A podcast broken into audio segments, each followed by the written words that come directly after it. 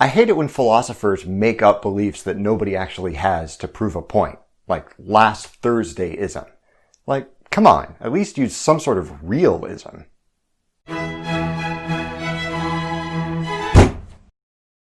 Scientific realism is the position that the subjects of scientific inquiry actually exist, that there is an objective reality outside ourselves that we can know about through the practice of science. In a room full of philosophers, you might get more than a few raised eyebrows or amused chuckles at such an assertion, because it's chock full of devastating philosophical landmines. Knowledge, objective reality, you say. And how precisely are you defining science, my friend? we're biting quite a few bullets at the same time here, and we're going to run afoul of a vicious skeptical gauntlet about all sorts of things. There's an additional complication of trying to keep a healthy distance from scientism a sort of fanboy attitude that cheers on science as the singular answer to all problems, moral, practical, social, epistemic, even in domains where empirical information can be demonstrated to be wholly irrelevant. A person who advocates scientism will say, well, have you tried doing more science to it? We're going to try to thread the needle here between that sort of uncritical scientism and a hypercritical philosophical skepticism to simply say that scientific theories tell us true things about the universe. Full stop. That doesn't imply that they can tell us everything we can possibly know or how to solve non-empirical questions. Just facts about things that exist. The realist position is sort of the default one. It wouldn't occur to the average person that belief in atoms and magnetism needs some sort of rigorous justification. In a sense, Anti-realist positions are a reaction to philosophical questioning that uncovers weaknesses in the default position. Because they arise in response to these weaknesses, they might be imagined to be engineered with this sort of probing in mind, to have ready and convincing answers to these sorts of questions. Postmodernism is very good at responding to the typical critiques of modernism. Anti-realist positions are very good at responding to the issues with scientific realism. But even if they can be philosophically attractive, I think there's something important missing in these accounts. A compelling and unambiguous basis for epistemic normativity. Anti-realist approaches may offer some justifications for preferring a reasonable scientific theory to a crackpot one. Or sometimes they don't. But either way, the normative standards offered by pragmatism, postmodernism, instrumentalism, and so on feel weak compared to the simple and straightforward appeal to the reality of scientific subjects to explain why something is a good or bad idea. It's one thing to say that you think that the Chinese government's widespread treatment of COVID-19 with traditional Chinese herbal remedies designed to balance their yin and yang is unlikely to succeed based on past experience or conflicts with a more widespread narrative about reality. It's another thing to say that viruses exist the traditional Chinese medicine does not affect them, so those treatments are going to fail. I'm always happy to experiment with interesting systems of thought and how they work, and I have a great deal of sympathy for the pushback against scientism. But in a world where appeals to reality construction or narrative can leave room for an idea to weasel its way out of a clear and unambiguous scientific death blow, I think it may be worth risking a little credulity, if the case for scientific realism is convincing enough to warrant it. I'll leave that up to you. We're going to take a quick tour of the various objections mounted against scientific realism to see why there's so much hand wringing over the default view that science really is telling us true things about the universe.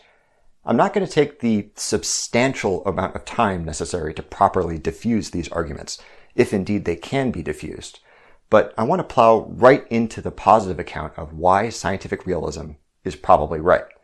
If it is right, those critiques must be wrong or confused in some way. And if you agree, you can share the struggle to figure out exactly where they go awry with a number of other philosophers. Our first and chief complaint has to do with how human perception works, questioning our variability to acquire objective facts at all. It's commonly thought that our senses are reporting raw information about the world, but that's not really how all this works what we pay attention to and the concepts that we use to parse what we're seeing and hearing and so on are demonstrably shaped by our culture, our history, and our genetics, and have tremendous influence over what we end up thinking our senses are telling us.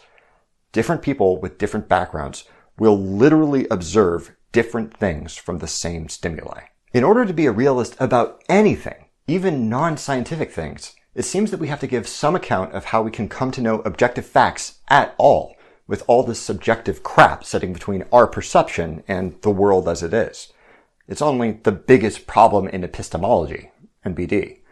While we're at it, we can roll in other large-scale skeptical objections, like the problem of induction, which undermines our supposed knowledge of causation through inference, and the demarcation problem, knowing which things are actually science and which things are just pretending to be science for credibility. I've covered these arguments in previous videos that you can also watch and fret over. Knowledge is hard, guys. The other philosophical complaints are specific to scientific realism, including the problem of underdetermination. For any given set of experimental results, there may be multiple scientific theories that offer functional explanations for those results, possibly making use of different theoretical entities, and the scientific realist position doesn't really give us any clues about which of these theories is supposed to be the truth of the matter. For example, there are multiple conflicting interpretations of quantum mechanics. Which is it that's really real? The Copenhagen or the many worlds theory? We've exhausted this criterion of science tells us true things, and we're still left with two things that can't both be true. It's underdetermined. There are games that we can play with these theories sharing the same empirically relevant observations of those entities, but it's still a head scratcher. Our third objection should be familiar to anyone who's a fan of science. The missteps in the development of our current scientific theories have been pretty egregious in some cases. Caloric theory, recapitulation theory, steady state theory, the list of entities formerly theorized to exist and now resigned to the scrap heap of history is substantial. This doesn't even cover the numerous instances where pseudoscientific results have clearly been driven by cultural agendas, which is a whole nother can of worms. It's mitigated somewhat by an acknowledgement that scientific theories are only approximating truth in some fashion, that they are approaching unity with the actual state of affairs of the universe, and we can judge how close they are to that truth by how robust and accurate their predictions are. But it still seems like a bit of an issue. That's a formidable mountain of skepticism that we're trying to clamber over here. But really, what did you expect? Philosophers have found concerning gaps in our naive accounts of much more fundamental stuff. Time, identity, knowledge of the world in general, even basic stuff like chairs and rocks. When you add further claims about a particular subset of our experience called science, there are going to be some analytical holes that need plugging. But let's take a look at some positive arguments that make a case for scientific realism that hopefully should provide us with some grit to engage with those problems instead of abandoning ship in favor of an anti-realist theory built to skirt around them. The first such argument is from independent corroboration. Often, when a branch of science finds some entity useful in explaining a phenomenon, the same entity is useful for explanation in a totally different experimental context or field, in a way that would be very surprising if it were just a useful fiction. We look under a microscope and we see tiny critters replicating and we say, those are bacteria. We observe someone infected with pneumonia and we say, that's bacteria. We swab them, grow a culture in a petri dish and say, that's bacteria. We find medication that kills the stuff in the petri dish, give it to the patient, and they get better. We say, those antibiotics killed the bacteria four very different phenomena with significantly different causal mechanisms. Microscopy, medical diagnosis, cultures, medicative efficacy, all explained by the same scientific theory about the same sort of thing. It would be a hell of a coincidence if it turned out that that thing didn't actually exist. Speaking of coincidence, the no miracles argument is without a doubt the biggest feather in the cap of a scientific realist, turning on one critical point that bears emphasis. Science works. It wins. It keeps winning over and over. In the few hundred years since the widespread acceptance of the scientific method, it's resulted in radio, atomic power, antibiotics, computers, space travel, genetic engineering. Scientific methods just keep racking up incredibly accurate and useful predictions and explanations in ways that other predictive and explanatory approaches don't. This is probably a familiar refrain. But consider the implications with regard to the reality of the entities that scientists claim to study. It would be an incredible coincidence if all the successful predictions scientific methods achieve were to occur by chance, it all just being some happy accident that they keep nailing the behavior of the universe again and again by building theories about stuff that isn't actually real or doesn't have any deep relationship to real things. It's certainly logically possible, but it would have to be some sort of frickin' miracle. Hence, no miracles. For some philosophers, appealing to something above and beyond the predictive power of science to account for that success is unnecessary, suggesting that it doesn't really matter if atoms and gravity exist.